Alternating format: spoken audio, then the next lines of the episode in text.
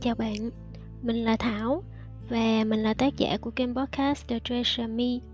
Trên kênh podcast này, mình mong muốn được chia sẻ với bạn những thông điệp yêu thương và chân thành nhất từ trái tim của mình. Chào mừng bạn đến với kho báu trong tim mình.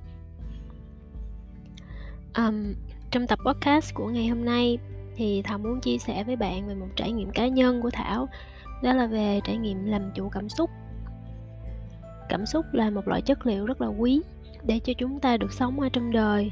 Ai cũng có cảm xúc hết từ động vật cho đến cây cối hay thậm chí là nước.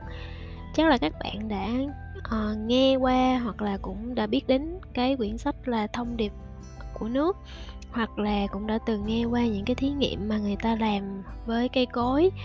Uh, trên thế giới thì thật ra là đã có rất là nhiều những cái thí nghiệm để chứng minh là ngoài con người ra tất cả các thể sống khác all living beings đều có cảm xúc. Nhưng mà con người của chúng ta thì nó phức tạp hơn các thể sống khác. Tại vì thường thì chúng ta sẽ không có sống thật với cảm xúc của mình. Những đứa trẻ khi được sinh ra cho đến cái giai đoạn có nhận thức, có lẽ đó là khoảng thời gian trong trẻo nhất vì nó được thể hiện đúng tất cả mọi giác quan và cảm xúc của mình còn ờ, cho đến khi mà người lớn á, họ bắt đầu dạy cho tụi nhỏ phân biệt thế nào là đúng sai, thế nào là tốt xấu, hoặc là cái nào thì là nên hoặc không nên, thì họ, đó là những người lớn họ cũng đã từng được dạy như vậy. Cho nên á khi mà chúng ta bắt đầu lớn lên thì ờ, chúng ta mang theo rất là nhiều những cái khái niệm đó để trưởng thành và tồn tại. Một cái ví dụ cho bạn dễ hiểu về sự phức tạp của con người chúng ta đó là chúng ta vẫn sẽ ăn khi mà không có đói đúng không? À, vui cũng ăn nè buồn cũng ăn nè có người khi buồn còn ăn nhiều hơn nữa. Và ăn bất kể mọi tâm trạng ăn bất kể là có nhu cầu là đói hay là không.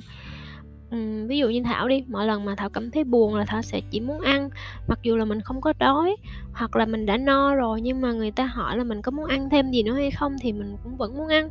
Kiểu giống như là một cái dạng um, dùng từ là là chỉ là ăn vì vì vì mày thích thôi kiểu vậy chứ cũng không phải là có một cái nhu cầu cho lắm đúng không? Và một cái ví dụ khác đi một cái ví dụ về cảm xúc đi ha. Thì uh, này cũng là lại vẫn là ví dụ lấy ví dụ của thảo ha.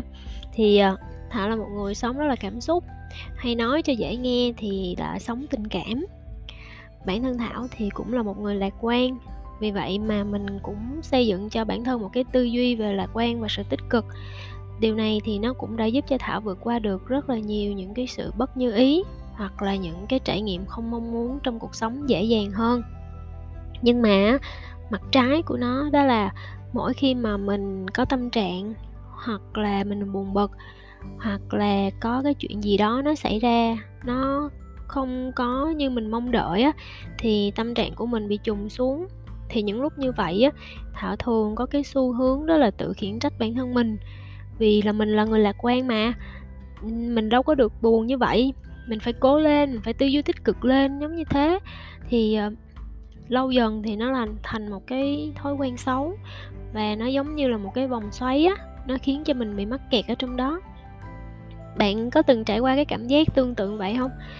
Đối với thảo á, thì nó khó chịu vô cùng luôn và cái bài học mà thảo nhận ra trên hành trình chuyển hóa cá nhân của mình ấy, đó là bài học gọi, nhận biết và gọi tên cảm xúc. Chấp nhận sự hiện diện của nó, thay vì là mình xua đuổi nó, mình né tránh nó, thì cảm xúc cũng giống như thời tiết á, cũng có ngày nắng đẹp, nhưng có lúc, cũng có lúc là trời âm u, mây mù. Và thường những ngày như vậy á, thì chúng ta hay nói là trời hôm nay sao nó cứ buồn buồn ha? Và có những ngày nắng thì cũng có ngày nắng đẹp nhưng cũng có ngày nắng nóng đến rất là gay gắt đúng không? Thì chúng ta cũng vậy vui thì có vui đó nhưng cũng có nhiều lúc câu có khó chịu mà. Hay là những hôm trời mưa tầm tã không thấy đường về nhà. Giống như hôm nay nè sáng giờ ở chỗ thảo thì mưa rất là to. Ờ, nhưng mà cũng có những lúc thì mưa rất là nhẹ mưa lất phất thôi vẫn vương ở trên tóc. Cũng cũng giống như là những lúc mà chúng ta trầm tư, suy nghĩ, hay là những hôm mà mưa to, bão bùng thì đó là những ngày mà chúng ta buồn đến thúi ruột luôn vì một cái điều gì đó mà chúng ta không như ý. Thì khi mà nhận biết được sự hiện diện của cảm xúc á, nó rất là dễ. Nhưng để chấp nhận nó nó lại lại là một cái bài học mà phải thực hành liên tục. Đòi hỏi bản thân phải kiên nhẫn và rèn luyện rất là nhiều. Tại vì người ta nói đó là, nói thì dễ mà làm thì khó.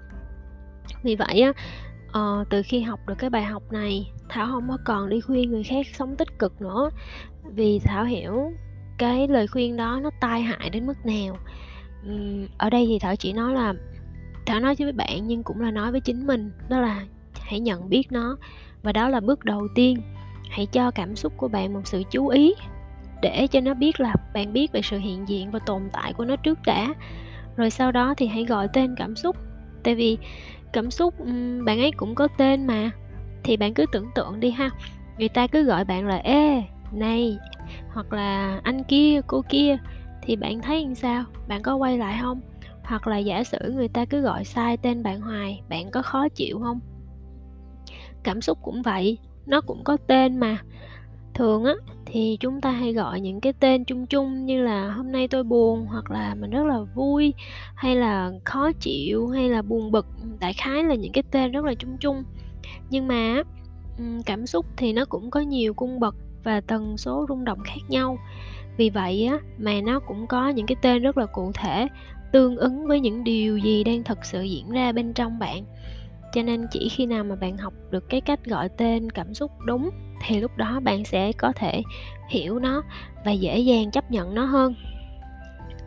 Um, còn ứng dụng trong cuộc sống thì sao? Có nhiều lúc á chúng ta đang trong những cái trạng thái cao độ của cảm xúc. Ví dụ như là trời đang nổi đóa lên đang phát tiết lên thì làm sao mà gọi tên? Thảo cũng đã từng bị vậy rồi. Nhưng mà bạn biết không? Đó chính là cái điều kiện và là những cái cơ hội vàng để thực hành đó. Vì rất là nhiều lần mình biết nhưng mà mình không có làm được, mình không có kiểm soát được cái cảm xúc của mình. Và rồi thì mình cứ để cho nó trực trào ra và dẫn đến những cái hành vi hoặc là những cái cách ứng xử nó khiến cho mình hối hận về sau.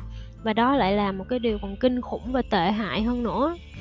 Thì cho nên trong những lúc như vậy á, thì đầu tiên là hãy hít thở nhẹ nhàng, ba hơi thở chậm chậm thôi. À, sau đó là nhận biết nó. Và cho dù là bạn có không thể kiểm soát được và để cho cái cảm xúc nó được thoát ra ngoài thì cũng luôn nhận biết là mình đang để cho cái cảm xúc được biểu hiện. Nhận biết được hết tất cả mọi cái diễn biến từ đầu cho đến cuối để trong suốt cái quá trình mà bạn thể hiện cái cảm xúc ra ngoài đó bạn vẫn tỉnh táo và bạn biết rất rõ là mình đang làm gì đang nói gì. Vì có lẽ cái câu này là cái câu rất là quen thuộc nè có rất là nhiều người họ họ nổi đoá lên hoặc là họ phản ứng xong rồi họ có một cái lý do là uh, xin lỗi mình giận quá mất khôn. Nhưng mà sau sau khi mà bạn bạn xin lỗi xong rồi thì sao nữa? Những cái câu xin lỗi đó có những lúc cho dù bạn có muốn cũng không có nói được vì đã quá muộn rồi. Vì vậy á đừng có để mất cái khôn, cho dù là bạn có giận hay không giận, thì làm chủ cảm xúc không khó.